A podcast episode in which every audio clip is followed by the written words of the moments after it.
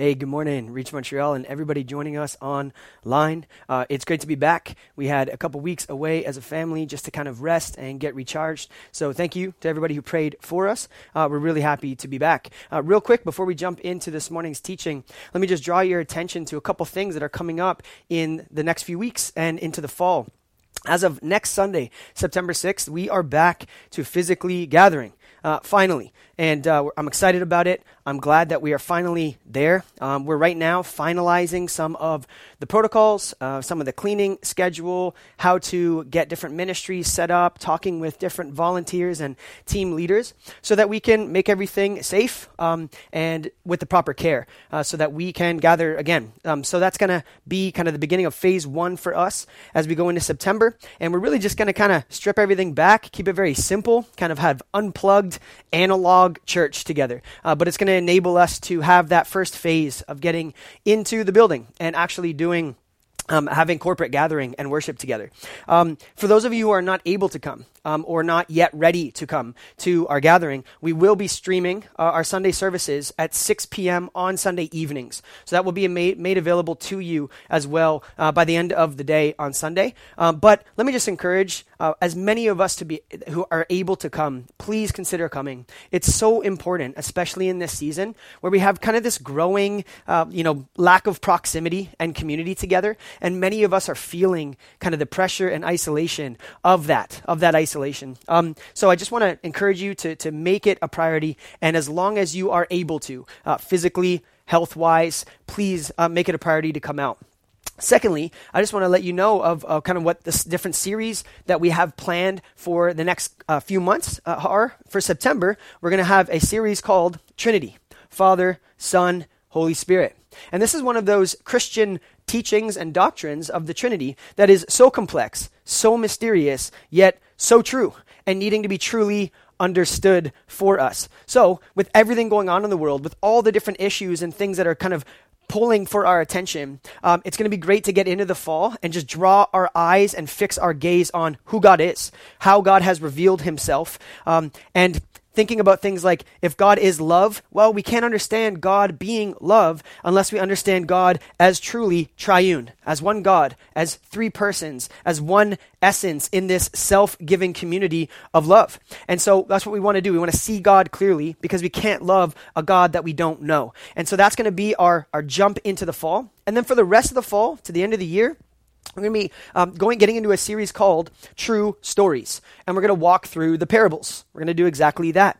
Um, the parables, if you don't know, is one of the least kind of understood mediums for storytelling, and Jesus uses it approximately a third of the time that he teaches anything. He speaks about it in parable, so that means he tells stories. He tries to communicate truths by telling true stories. And so, what we're going to do is we're going to go through those parables, um, kind of the main, most popular parables, break them down down verse by verse and then apply them today to see how they kind of push into our lives today. Uh, we're going to cover so many different topics because the parables do uh, money and generosity and stewardship, uh, justice and grace and love of neighbor, uh, justification and faith, uh, parenting, marriage, mission, discipleship, eternity, heaven, hell, judgment, prayer. It's all there. It's all in the parables. And so I'm really looking forward to that series as well as we get into the fall and take us through to the end of the year.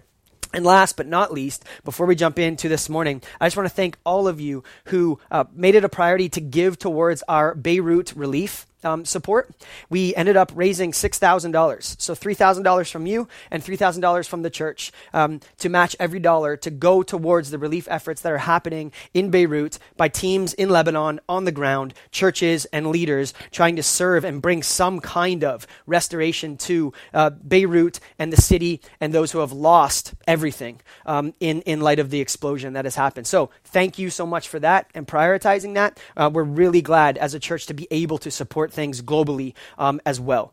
Uh, so let me pray for us before we jump into this morning. Um, Father, we thank you that we can be generous and give because you are a generous God. That you're not stingy, you don't hold back what you have, that you actually lavish us and throw at us more than we can even imagine in grace and mercy and love. And so this morning, I pray that as we look back to you, as we get into your word, that Spirit, you would speak to us, that you would apply your words to us, and that it would change us, that we would be able to respond well in worship and see you more clearly, especially as a church that moving back into gathering together, that you would just use this as a time to just stoke uh, that, that love, that faith, that commitment to you and to your church. We love you and ask these things in Jesus' name. Amen. Um, so we're going to do something this morning. We're just going to get into um, a few verses in the letter of Ephesians, and this is a standalone message just to kind of like catapult us into the fall. Um, and Ephesians, if you don't know, is a first century letter that is kind of called like the crown and climax of the apostle paul's theology and what it was was it, it was actually a circular letter Ephesians was written to a, a series, just a, diff, a bunch of different churches in and around this ancient city of Ephesus. And Paul and his church planting teams actually planted those churches. And then we have this letter written and circulated to remind these churches of some of the things that they need to know.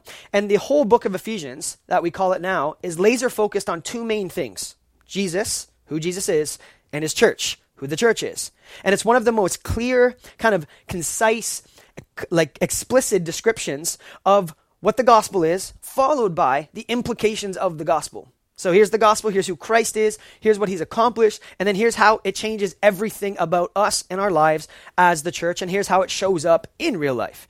Um, and just to give you a bit of context, the ancient city of Ephesus was this massive, kind of booming metropolis, very fast paced, kind of avant garde city. And it was a port city just right at the Mediterranean Sea.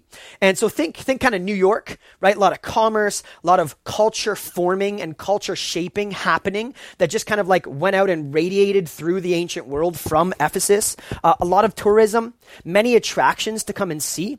There were, I mean, archaeologists estimate that there was about 50 different temples to different gods in Ephesus alone. So you're talking about a very spiritual, multi-ethnic kind of um, sy- syncretized city that is just like this diverse melting pot of all sorts of different things, ideologies, worldviews, and people cultures, socioeconomic brackets, all sorts of things. Uh, one of the most famous things that was in the city of Ephesus is the Temple of Artemis. And it was actually one of the, the wonders of the world uh, in the ancient world. And Artemis was the goddess of fertility. And it, they, they had one Colosseum that actually seated a temple that seated 20,000 people. So we're talking about like a mega church to Artemis. Um, uh, Ephesus also housed the biggest library in the world at that time. So it's a culture that, that prized knowledge. It it prized um, spirituality and knowledge simultaneously.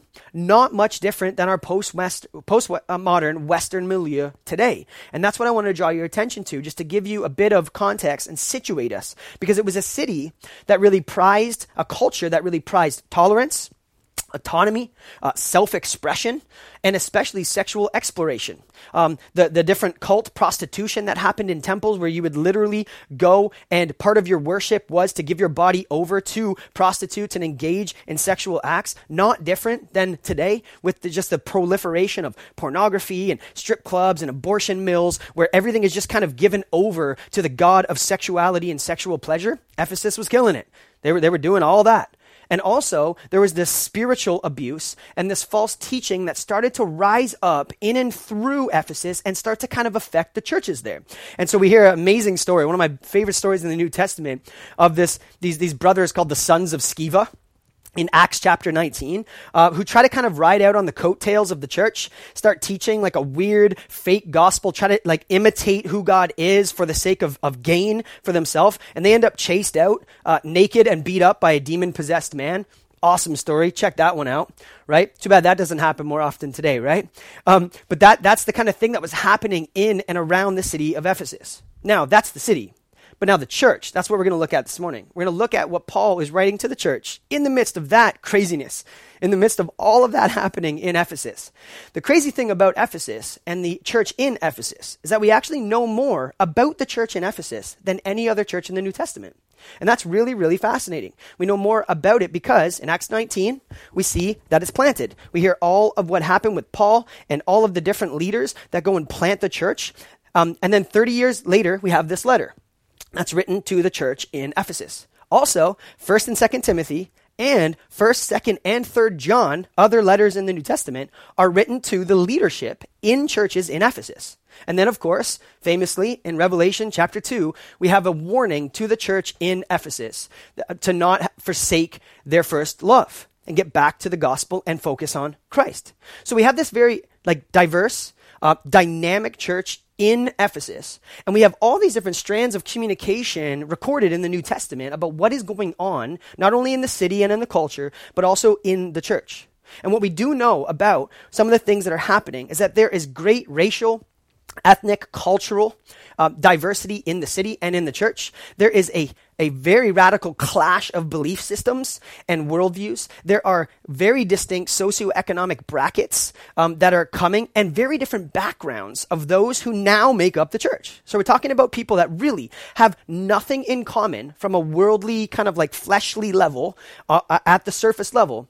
And all they do have in common is Christ and then they are one in Christ because of those things. And so, all these surface things, um, Paul writes to speak into that because the church was having a hard time and needing to work really hard to fight for unity in that diversity a unity of thought, a university, uh, a unity of thinking, a unity of background and understanding, like their pasts being so radically different, an ethnic and racial and socioeconomic difference made up in the church, and then different clashes of worldviews that they used to have that are now coming together and they're all part of the church. So, the reason why I picked, picked this text is because today, culturally, right now in this moment, the church, our church at Reach Montreal, but the wider church in the West, has an amazing opportunity to actually practice unity in diversity in a culture that has no idea how to bring about that kind of unity through the different diversity that we're seeing.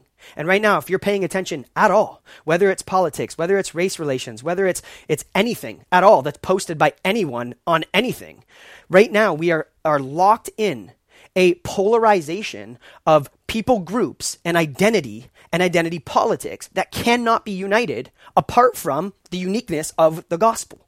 That's, that's the hope that we have. And that's why Paul writes to the church in Ephesians, because they are working through that too. They're trying to do the hard work of unity in diversity, and that can't be offered anywhere else except for around the hope of the gospel. So, Ephesians chapter 2, verse 11 through 12. Watch how Paul starts this section. Therefore, remember, okay? He's re- telling them, remember that this is true, that at one time, before all this, you Gentiles, speaking specifically to a group of people, non Jews, in the flesh, you were called the uncircumcision. You were called this name by what is called the circumcision. So there's factionalism. There's these two groups, which is made in the flesh by hands.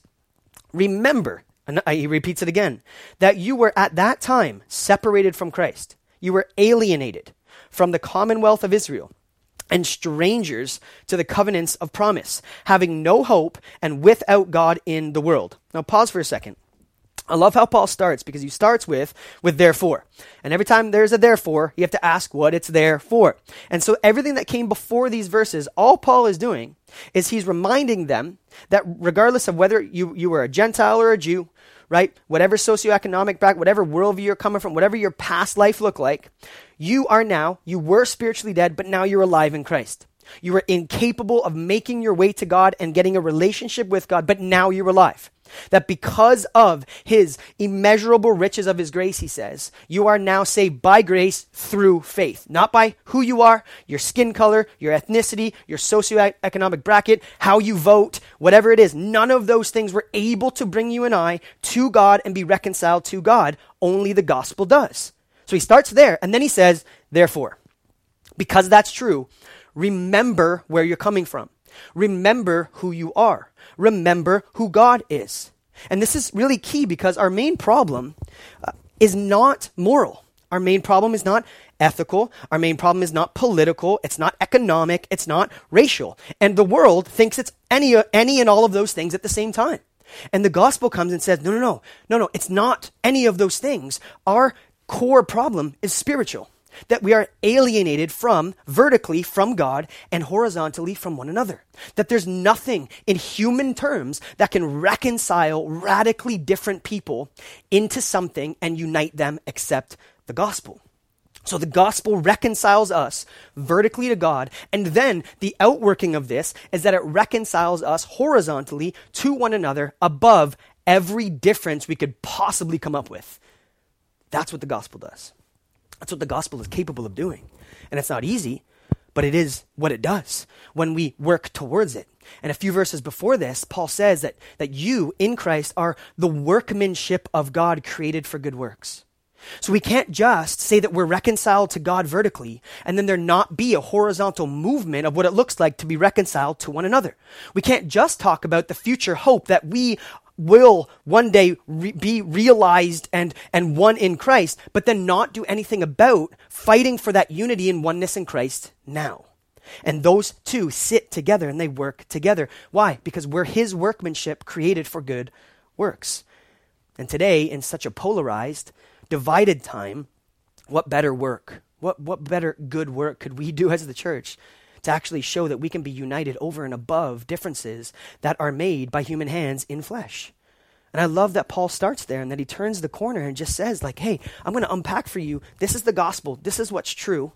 And I'm going to show you that it, by grace, through faith, nothing you can do that's going to impress God, nothing you can do that can earn God's favor and love. It's a free gift. He, he lavishes it on you. And now he's going to turn the corner and say, hey, the church is going to be a train wreck unless we figure that out. And I think the church in Ephesus was a train wreck.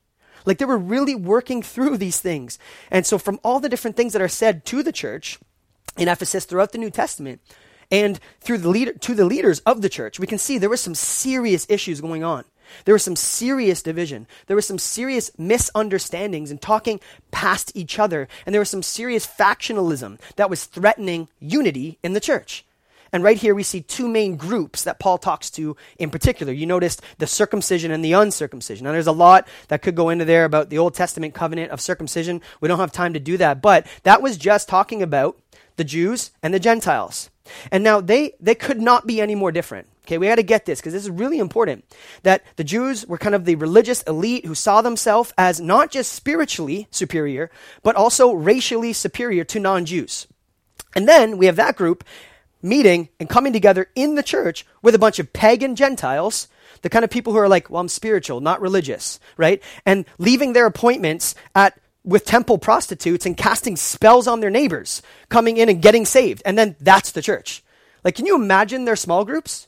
Can you imagine the discussions? Can you imagine the what are you? Like, what are you, what? You know? And in Acts 19, we literally see that, that a whole bunch of Gentiles get saved in Ephesus, non Jews, and then they have like a, a book burning ceremony. They take all their magic books and they burn them to say, we don't need these anymore because we've met the true God. Amazing. Like, and, and this is the church. So, like, their city groups, their small group discussion.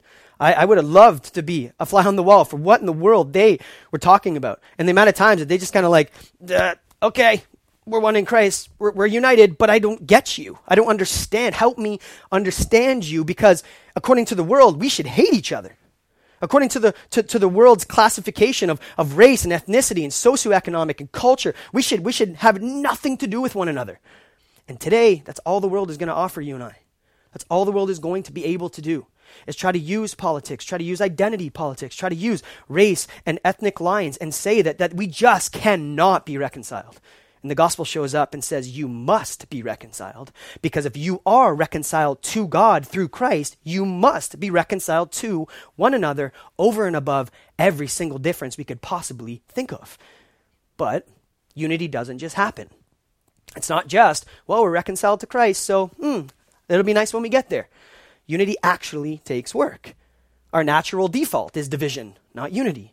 And so, even as followers of Jesus, we, we struggle to, to work towards that, to fight against factionalism, to try to get around the gospel and not allow othering to happen, to not create categories, even theologically in the church, of us and them, and then cause division and just kind of like lob criticisms at those who are not us because it's them right? We do this all the time. And right now, we're seeing a radical kind of like factionalism rise up. And, and COVID and all sorts of things have, have contributed to this, all the things going on in the world right now. But right now, we have this opportunity as the church to see this for what it is, to actually acknowledge it and say, yeah, yeah, I have that tendency. I have that tendency to, to draw lines that God doesn't draw. I have a tendency to, to make these kind of factions and, and these little kind of cute little theological groups that just like lob criticism at others, right? Or whatever it is, whatever ideology can creep in. And Paul shows up and just goes, No, no, you Jews, you Gentiles, you couldn't be any more different in every single way. But now you are united because you are one in Christ. Like that, that's over. It's gone. And so we can't miss how different those two groups are, how different they are. One commentator um, I, I saw recently said a study of the history of the ancient world tells us that none of today's social distinctions, hear that, none of today's social distinctions, I don't care which one you come up with, none of our racial barriers, our narrow nationalisms, or our iron curtains are more exclusive or unrelenting than the separation between Jews and Gentiles in biblical times. So just take the unrest of this week that we saw come up. Doesn't touch the hate and animosity between Jews and Gentiles. Doesn't touch it.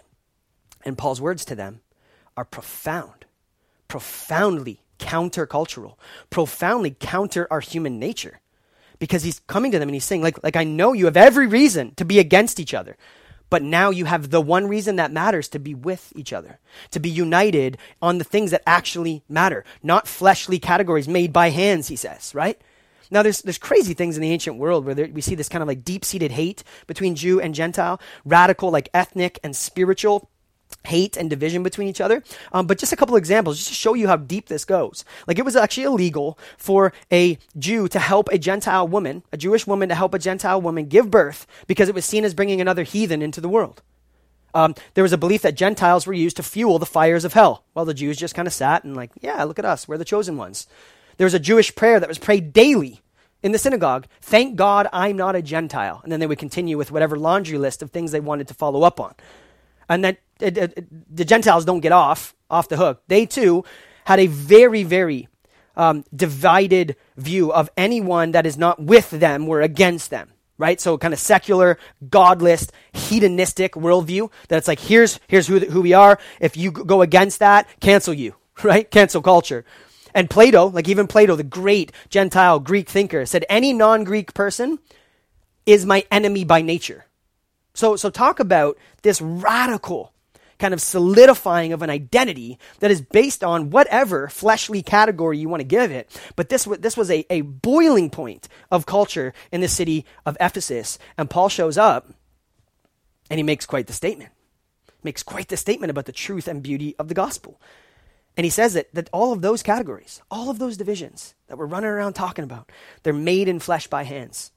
And what had happened is the Jews had taken the physical sign of, of circumcision and, and a social kind of ethnic trait as well, and they've made it a spiritual divider that, that dictated value of human beings. And this is what religion and secularism both do. Okay, so Jews and Gentiles were both doing the same thing, but from a radically different worldview. And today, this is exactly what religion and secularism both do. It creates othering. It creates us and them. What faction are you a part of? Because if you're not with us, you are against us. If you don't vote, think, believe, and post like us, you're out, we're in. That is all religion and secular modern society is going to offer you and I. That's all it's going to do. And it's going to continue to just fuel this fire of division and animosity and hate. And it's not going to offer diversity and unity. It's not going to. In the name of diversity, in the name of trying to do that, they cannot do it because the gospel is the only thing that shows up and says there's no more dividing lines. No more dividing lines by flesh in hands. Like there's no other dividing lines. In other words, this is what the gospel shows up and says that race, culture, socioeconomic status, theological views have no impact whatsoever on how God sees us or gives us any privileged status with God or each other. It just doesn't. So, when you and I are tempted to give special status to ourselves, to others, to a certain people group based on any of these, any of these categories, we have drawn a line of insider and outsider that God does not. And Paul's saying, remember that you were an outsider. Remember that you were cut off, that you were the them. And I've brought you home to become an us. I've brought you home and given you a new identity. one that is not made by flesh and hands. It's not based on any of those categories anymore. That you are in Christ first and foremost. That's your primary identifier. Nothing else is your primary identifier. And this is why all throughout the New Testament, we see this category of in the flesh and then in Christ. And, and, and always, it's in the flesh, in Christ. And they're constantly put pitted against each other because you can't have a category and an identity built on anything in the flesh and also have an identity that is rooted in Christ. You can't. So if you're a follower of Jesus today, especially in this polarized culture, if your primary identity is rooted in any fleshly, human, secular category, you have forgotten about grace. You have abandoned the gospel, and it's not a Christian view. It's not a Christian perspective. So I don't care what it is. I don't care what, what category you could come up with. If it is not a secondary category of identification that takes the back seat to the primary identifier of being in Christ, it is not a Christian perspective. And we're guilty of this. We are. As the church at large in the West right now, we are very guilty of this. And for us, as the church right here in community in Montreal, we need to be very careful and be very cautious that we don't allow this to seep in and just kind of creep up on the way that we see one another because our witness is on the line. That's what's on the line. That our witness to the gospel, our mission for those who don't know Jesus is on the line because the world is watching. The world is watching. If we have nothing different to offer them than going out and doing the exact same thing that they're doing and being just as radically different, being just as radically divided, what hope are we even offering? And that's what Paul's talking about. And I think Paul, you know, later in Galatians 3, again, we, we won't turn there, but he says, in Christ Jesus, right? Like, so again, in Christ, that's your identity. In Christ Jesus, you are all sons and daughters. You are all sons and daughters of God through faith. And then he goes on to say, so because of that, there is neither Jew nor Greek, slave nor free, male nor female, because you are all one in Christ. You are all one in Christ Jesus. Now, so that doesn't mean we get rid of black, white, young, old, conservative, liberal, homeschooled, public schooled, educated, uneducated, middle, upper class. Those are still real categories. They are. And, and, and some of us in our circumstances and the way we've been raised and where we've been raised and how we've been raised, um, that, that is important, but it's not primary. And so this is, this is what this text is pushing at us. We have to be careful not to, as followers of Jesus who are in Christ, take a secondary identifier and make it primary. Because there is neither no, no, no more Greek or Jew. No slave and free. No more male or female. Those are not our primary identifiers. And so today, this, this, I mean, this could not be more relevant. So who is it for you? What is it for you? Like, like what issue, uh, what view, viewpoint or perspective, or what position or political party or ideological belief or public figure that you must agree with or not? Like, who is it for you? What, what is it for you? Take your pick. Like we got an endless line of things right now that we could divide over. Like it just constantly. And I'm not even gonna like I don't even need to get into the specifics because they're just they're so relevant and so evident in our face that I don't even need to list them. But what, whatever it is, a political persuasion, just voting this way. We have leaders coming out and saying that if you don't vote this way in the presidential election in the U.S., that you're outside of the will of God. You're just like, what? Right? Like conservative or or, or, or, or, whatever it is. Like these different categories that we make up. I don't even want to get into it. Um, but but this is the thing. Like this this is the we take our pick of these things and we make them a primary identifier, and we lose the power of the gospel to unite. We lose the power of diversity, still being who we are, but primarily having that unity in who we are because of who Christ is. So one of the things I did over the last two weeks um, is I got off social media altogether all of my social media platforms. And I'm telling you, one of the most restful things I could do is to stop looking at this constant stream of polarizing statements, memes just criticizing people, and people sarcastically just just throwing criticism at other people. And it was amazing to see kind of my, my thought world, my, my heart world, how how clear it became on, on what what is actually important and, and how I actually should be thinking and, and thinking about others and loving neighbor regardless of who they are, regardless of what they think, regardless of the hatred that we should have for each other, like, right? According to, according to culture right now. And it was amazing. So I would just encourage you, man, like get, get off of it. Get off social media for a time. Just rest, rest and get, get away from that stuff so that you can get clarity again. The, the latest news craze is not going to help you strive towards unity and oneness in Christ. It's just not. It's going to do the opposite. And so, what Paul does here, he just shows us the antidote to this. Here's where we'll kind of apply a couple things. The default condition of division it's like, well, how do we how do we solve that? How do we connect with people? How do we actually connect with one another? People who are radically different than us. And he moves on in, in verse 13 through 16. Watch what he says. But now, everything's changed. Right? So remember you were like this. Remember that was true about you. And it is still true about those who don't know Christ. But now, in Christ Jesus, you, who once were far off, you were the other, have been brought near proximity by the blood of Christ. For he himself is our peace. He is. The person of Christ is who has made us both one, taken these differences, made us one, and has broken down in his flesh, his own body, the dividing wall of hostility.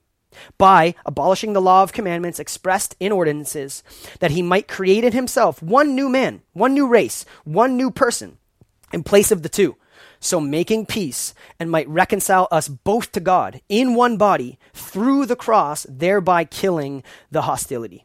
I, I just I love these verses because there's so much there. But notice that he says, "But now this is true in Christ, currently, not just future, currently." But it comes out and it's proven by how we move towards each other. And what the work of Christ does is it takes outsiders, which is everyone, and he makes them insiders. And I love the language of being brought near. We talk about this often, the idea of proximity, actually cultivating empathy, that you can't love someone from afar. You can't understand someone by just being a- a- away from them and not hearing them well. That there's something about proximity that draws us into someone else's situation, in, into their thinking, into their experience, that then cultivates em- empathy, e- empathy, smashes apathy, and also creates unity. And that's the beauty of this that it's proximity. That because we've been brought near, that God came to us to get us, and He came near, that then we've been brought near to Him and each other.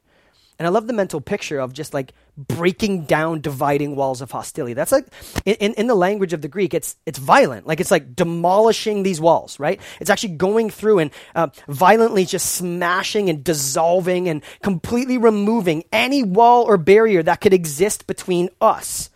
That he does it between God and us, but then he goes and smashes all walls, dividing walls of hostility between us. And the mental picture for the first century audience would have immediately been Herod's temple.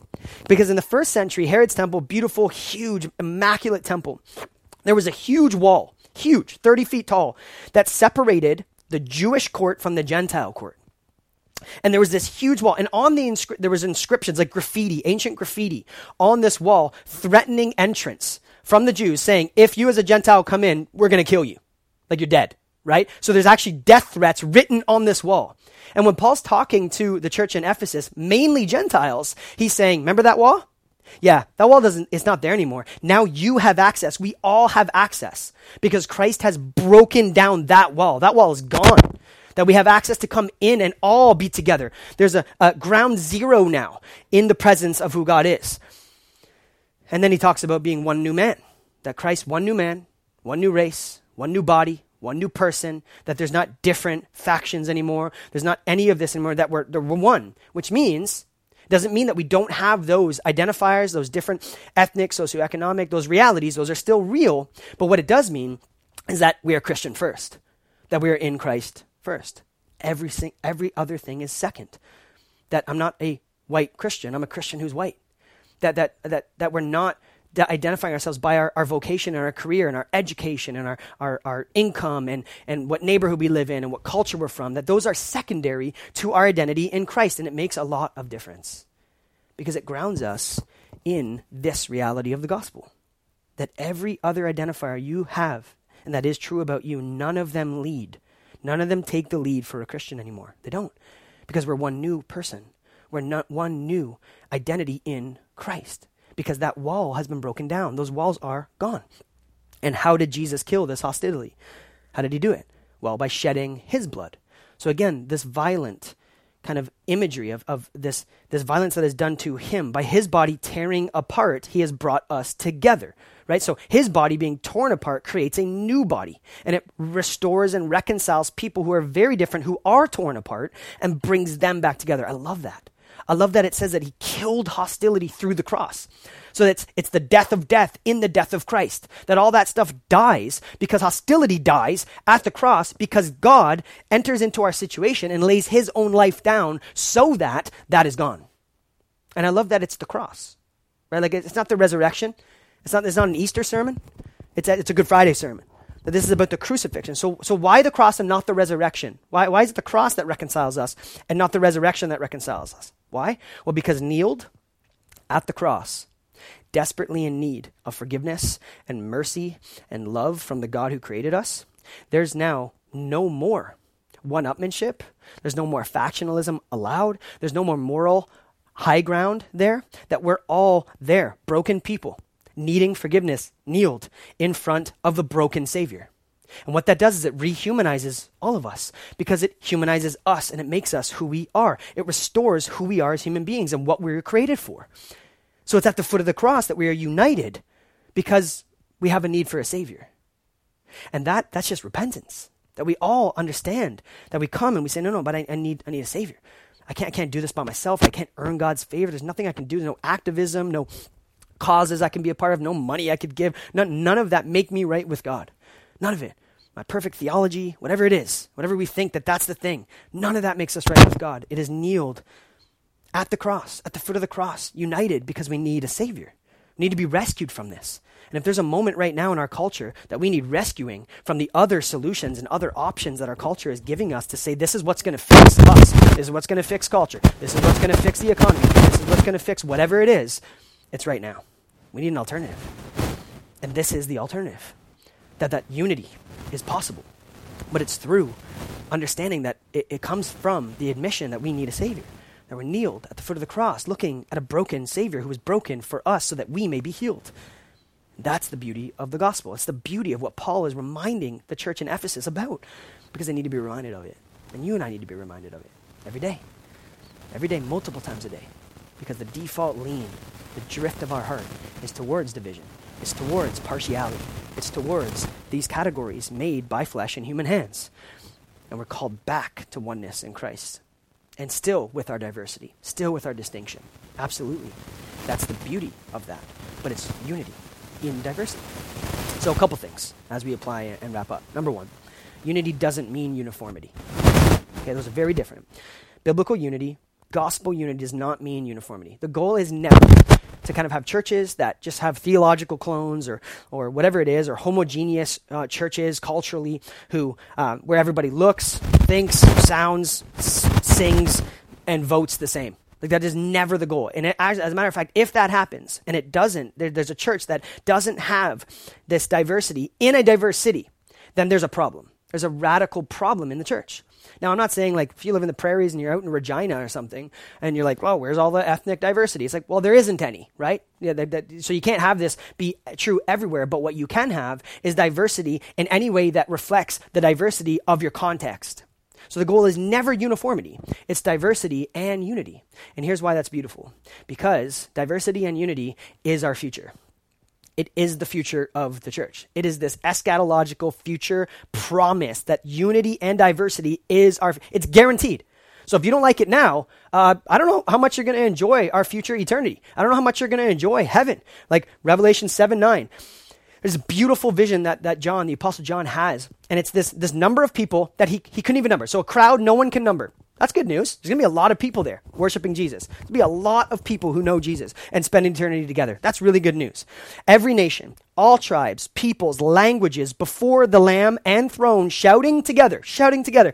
Salvation belongs to our God who sits on the throne and to the Lamb. That's our future. That is our future promise. It is guaranteed.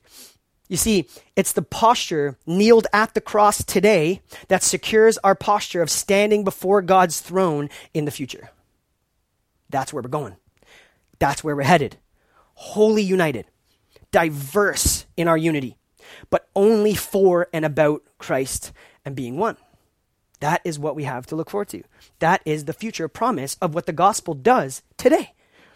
And what does this do for us now? Well, it radically changes how we see each other. It should. And it does when we understand that. So, what, what ends up happening is rather than see our differences that are real, real differences, as barriers, we'll, we'll see them as, as displays of diversity. We'll see them as opportunities for growth. And we'll see it as a foretaste of a renewed, this, this ama- amazing renewed unity that we're moving forward towards in the new heaven and new earth. And it also means that if that's true, that we can't hide behind or, or weaponize our, our skin color or our ethnicity or our socioeconomic privileges or the community we live in and because we're afraid or we just want to insulate ourselves because it's easier. We can't do that anymore because we're actually compelled to move outwards to the other and actually move out and pursue unity with those who are truly different than us because of and for the fame of Christ. So, listen, today there's a lot that we could disagree about. There's a lot that the church is disagreeing about. There's a lot that we could divide over.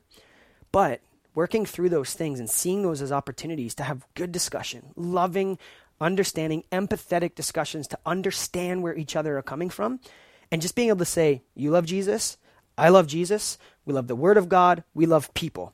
That's settled. So now help me understand. I don't get where you're coming from. I don't quite understand your perspective. Give me your, your glasses. Let me sit, walk in your shoes. Let me sit in your seat and understand where you're coming from. Why? Because I still love you, even if we disagree. So that that diversity is a reflection of and a movement towards unity. That's what's made available to us in the gospel. And that's what we need to practice. And second and finally, unity is not optional. And this is what I want us to see as we close. Unity is not optional, it's commanded. There's certain things in the Bible that are like, oh, that might be helpful. That might be lead to fruitfulness or flourishing. And then there's other things that are commanded. These are not things that are just kind of suggested, like extracurricular activities. But unity is actually vital for the mission of the church. And we don't have time, but in John 17 and Jesus' high priestly prayer, and he prays for his disciples, unity is really the theme of his prayer that we would be one that we would be in the world, not of the world, because we're united in Him. And, and He leaves us with, with the peace that only comes from Him so that we can go out into a world without peace and go out and actually disrupt that, disturb all of that by offering peace. And so unity is not optional, it's commanded. It's one of the strongest witnesses to the power of the gospel. That unity in diversity is one of the most powerful witnesses to the gospel. And that's what Paul does exactly in two chapters later in, in chapter 4. Watch what he does. I therefore urge you, because this is true, to walk in a manner worthy of the calling. So walk, that, that word is live. Live your whole life out in a manner worthy of the calling to which you have been called with all humility and gentleness, with patience, bearing with one another in love, like putting up with these differences for the sake of love, eager to maintain the unity of the Spirit in the bond of peace eager to maintain. I love that. And then he goes on and says, There is one body, one spirit, just as you were called to the one hope that belongs to your call, one Lord, one faith, one baptism, one God and Father of all, who is over all and through all and in all. So much could be done. I could just start a second sermon now on that text, but here's the point Paul turns the corner, says this is already true in the gospel, but now we have to walk it out. Now we actually have to live in line with that call on our life. And it's not optional, it's a command. It's not extracurricular for kind of like super spiritual Christians, whatever that is. It's for all of us ordinary Christians following Jesus in our ordinary rhythms, in our ordinary lives, in our ordinary weeks, that we are to pursue this kind of unity. That you and I actually have a responsibility and a mandate and a call to be a united people in a divided world to be a reconciled people in an alienated culture, to be a peacemaking people in a chaotic, violent world, to be a hopeful people in a pessimistic and hopeless world. And we're called to that, that we're commanded to do it. And, church, it is so damaging to our witness when we profess to be Christians and then, as professing Christians, go and speak and act and tweet and think like everyone else who doesn't know Christ. So let me put it to you and ask in what ways are you practicing oneness? Practicing it. Remember, it doesn't happen by default. How are you practicing unity? How are you practicing diversity? Are you making space at your dinner table, your couch, on your porches for diversity? Are you making space in your social circles? Are you making space in what you read and who you listen to and who you follow? Or is there factionalism there and you're not even being exposed to diverse thought, diverse perspectives, diverse thinking?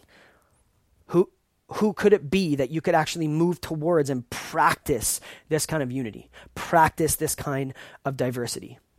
Because Paul, right here, tells us to be eager to maintain it, eager to maintain unity. And that word eager, it, it, it, it requires urgency. It's a, it's a quickness. There's immediate action to maintain unity. And, and this maintenance requires constant attention can't just kind of like do it once and then like just float around and hope that it happens again. But we actually have to be eager to maintain this unity. It means we run toward, not away from, signs of division.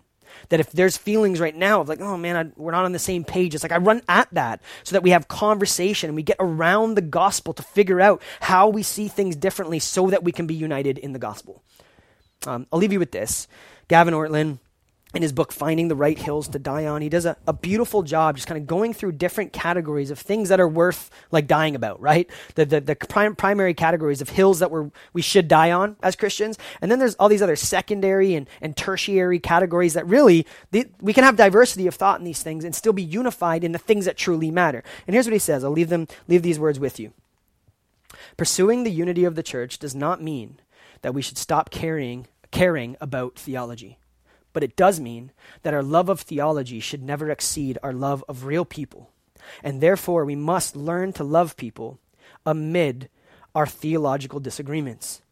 Disagreements over even relatively minor doctrines, ideas, and teachings can cause untold destruction when approached in an attitude of entitlement and dismissiveness. When someone approaches theological disagreement with a self assured, haughty, that's proud spirit that has only answers and no questions, conflict becomes virtually inevitable. Friends, this is how he, he ends his plea with us.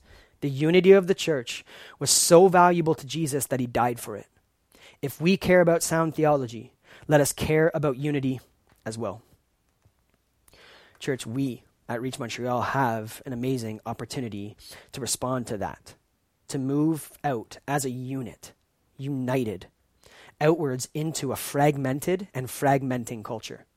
And I know we're tired. And I know with COVID and all the different things that are going on, we're tired. But it is not the time to kind of sit back and lick our wounds. It's the time to be united, to allow the church to actually be a body, to bring anything that we do have, even in our tired state, and allow Jesus to do it as he empowers and sends out the church to do the work of unity and diversity in a world that has no idea how to find it. Let me pray for us. Jesus, you bring us home. You bring us near. You break down, you kill the walls of hostility that exist. And your invitation is open to all of us. I just pray for each of us that we be reminded that we are the ones who are called to you and that we get to respond to that. That your grace and your mercy invites us to know who you are and to be reconciled back to you so that, Lord, we could be reconciled to one another and that, Lord, the church would be called out and pushed out into culture with the ministry of reconciliation. That we would be able to go out into this and show what true unity looks like in diversity and the beauty of that. And that you would remind us of this being our future. That there will be no more dividing lines of hostility. And that, that we will be there all just diverse in ethnic, languages, socioeconomic backgrounds, stories, testimonies, everything. And we will be there. And our future hope is to be there with you, singing together in one voice, united about you, Jesus, and the work that you have accomplished and the salvation that you have offered. We ask that you would apply this to our heart and that over the next coming months that we as a church specifically would be able to work this out and practice it well that we would have those tough conversations that we would lean into each other in love so that we could understand each other and move out and show a culture that doesn't know how to how to find it what it looks like to be united in love. We love you. And we invite you into this and ask that it would be done for your name and for your glory. In Jesus name amen